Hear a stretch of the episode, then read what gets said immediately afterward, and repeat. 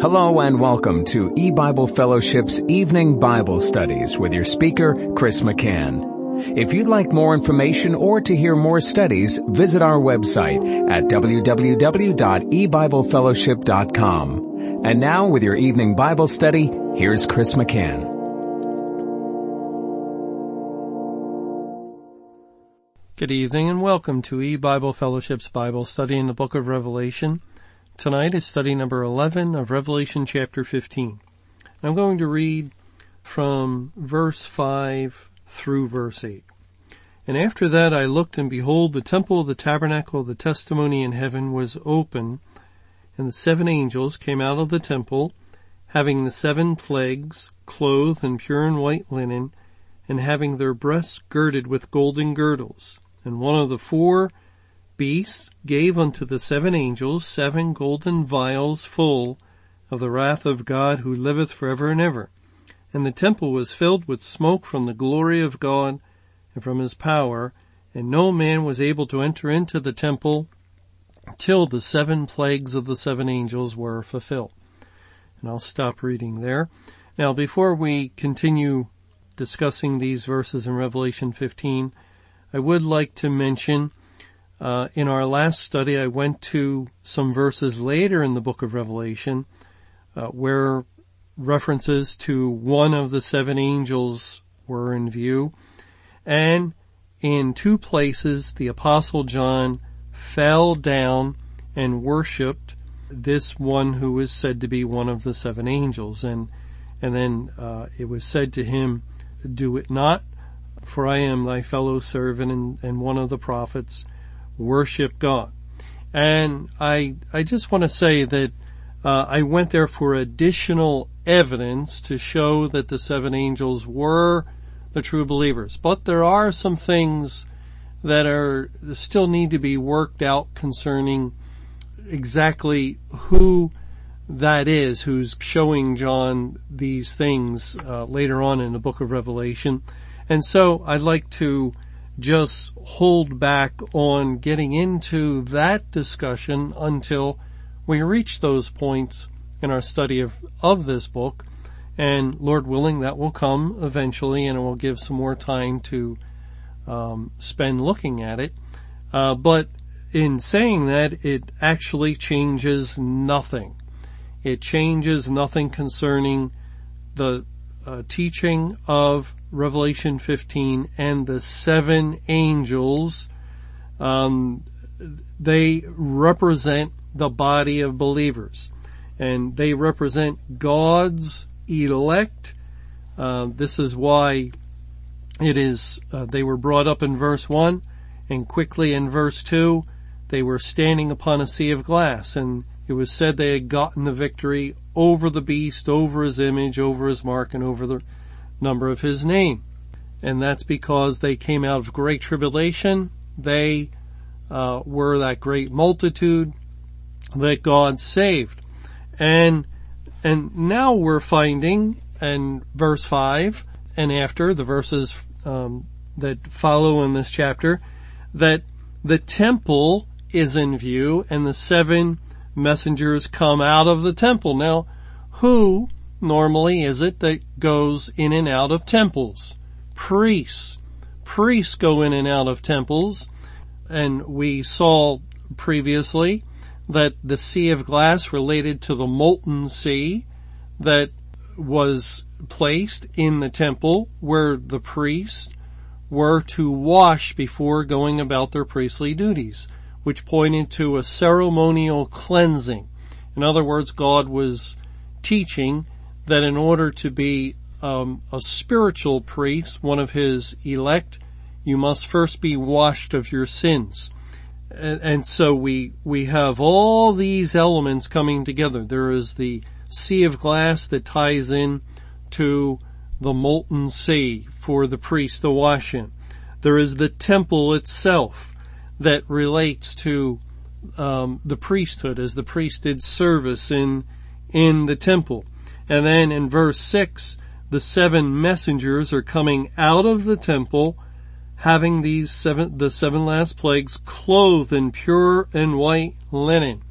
And we saw that priests were clothed in linen and uh, it also relates to all those that God has saved because Revelation 19:8 says that the, the fine white linen is the righteousness of the saints.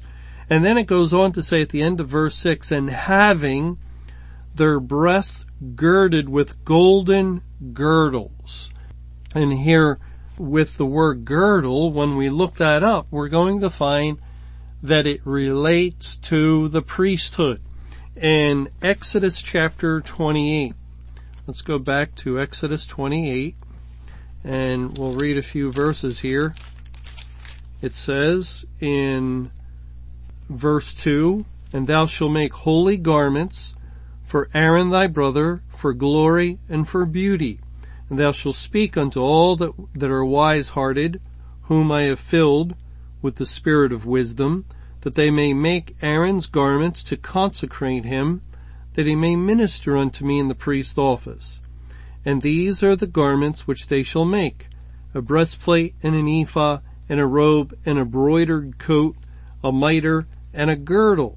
And they shall make holy garments for Aaron thy brother and his sons, that he may minister unto me in the priest's office. So Aaron is the high priest of Israel, and these garments are made for him, and Aaron had sons that also did ministry in the priesthood, and they likewise are, are going to have these type of garments. And we can see that Aaron here pictures Christ and his sons, the body of believers. And it goes on to say, in verse 6, and they shall make the ephod of gold, of blue and of purple, of scarlet, and fine twined linen with cunning work, shall have the two shoulder pieces thereof joined at the two edges thereof, and so it shall be joined together, and the curious girdle of the ephod which is upon it shall be of the same, according to the work thereof, even of gold, and of blue and purple and scarlet, and fine twined linen. And we have the ingredients that um, are mentioned in Revelation 15 in our verse, in verse 6, and I'll read it again. The, these seven angels are clothed in pure and white linen. Notice that linen was mentioned a few times with the priestly garments, um, and having their breasts girded with golden girdles, and and that was the case for Aaron, and it pictures also his sons, the, the elect of God, those that God saves, um, are in view when we're looking at these garments. Now in Exodus 39, just want to read um, a few verses dealing with priests and priesthood. Exodus 39 verse 27 says, And they made coats of fine linen of woven work for Aaron and for his sons and a mitre of fine linen, and goodly bonnets of fine linen, and linen breeches of fine twine linen, and a girdle of fine twine linen in blue and purple and scarlet of needlework, as Jehovah commanded Moses. Fine twine linen. And why? Well, we're told in Ezekiel 44 that the priests were to wear fine linen so they would not sweat and that's because uh, there was not to be the slightest hint of work being done by the priest. The work it was finished by the Lord Jesus Christ, and God is very jealous of that, and and so He did not want to give any bit, not the slightest indicator of man doing any work. So even their garments were um, selected by God for a specific purpose. In Leviticus chapter 8, it says in verse 13, and Moses brought Aaron's sons and put coats upon them and girded them with girdles and put bonnets upon them as Jehovah commanded Moses. Uh, Moses put coats on them and girded them with girdles. In Leviticus 16 in verse 4, it says, He shall put on the holy linen coat, and he shall have the linen breeches upon his flesh, and shall be girded with a linen girdle, and with a linen mitre shall he be attired. These are holy garments. Therefore shall he wash his flesh in water and so put them on. And this is referring to the high priest, um, especially on the day of atonement, that he would put on these holy garments when he went about to offer up the sacrifice. And, and by the way, uh, I was reviewing a study that Mr. Camping did in the book of Revelation.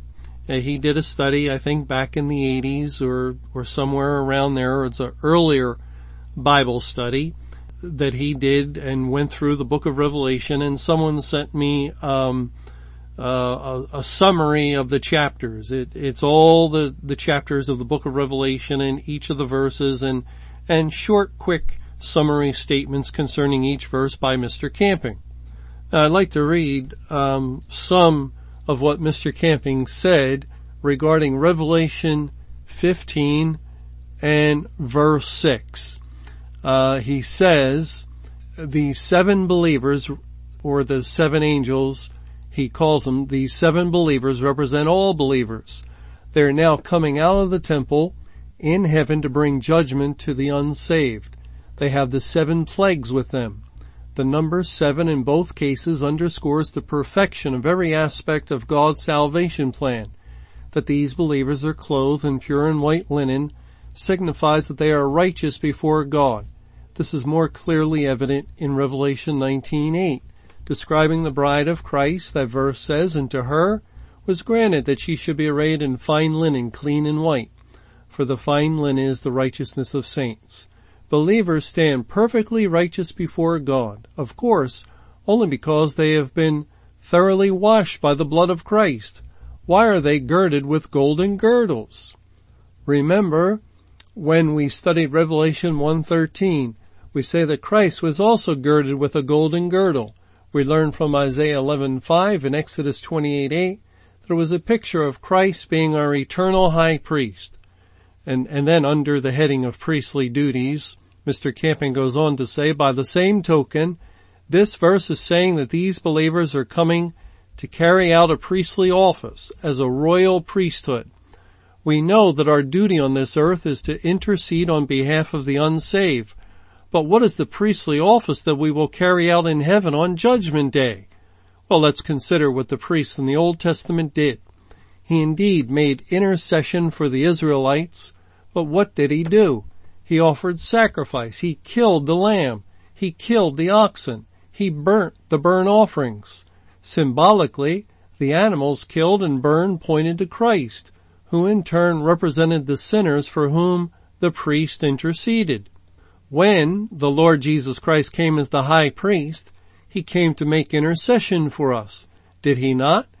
Uh, but he also came to offer himself as the sacrifice. He sacrificed himself for our sins. He went through hellfire on our behalf. We can see therefore that the office of the priest is to execute judgment on sinners to satisfy God's demands that the wages of sin is death. Only priests that are appointed by God have the authority to do that. This is the reason why, after Saul had offered sacrifices without authorization, in 1 Samuel 13 he was severely punished.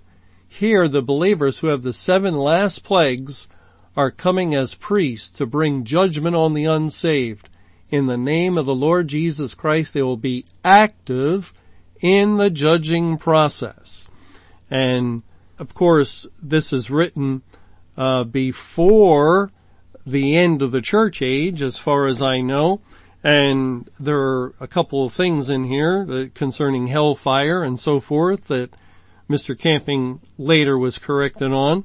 But it's amazing how uh, accurate that um, quotation is from him regarding what God with his people in the day of judgment as he is uh, using the people of God uh, who are judging the world with him.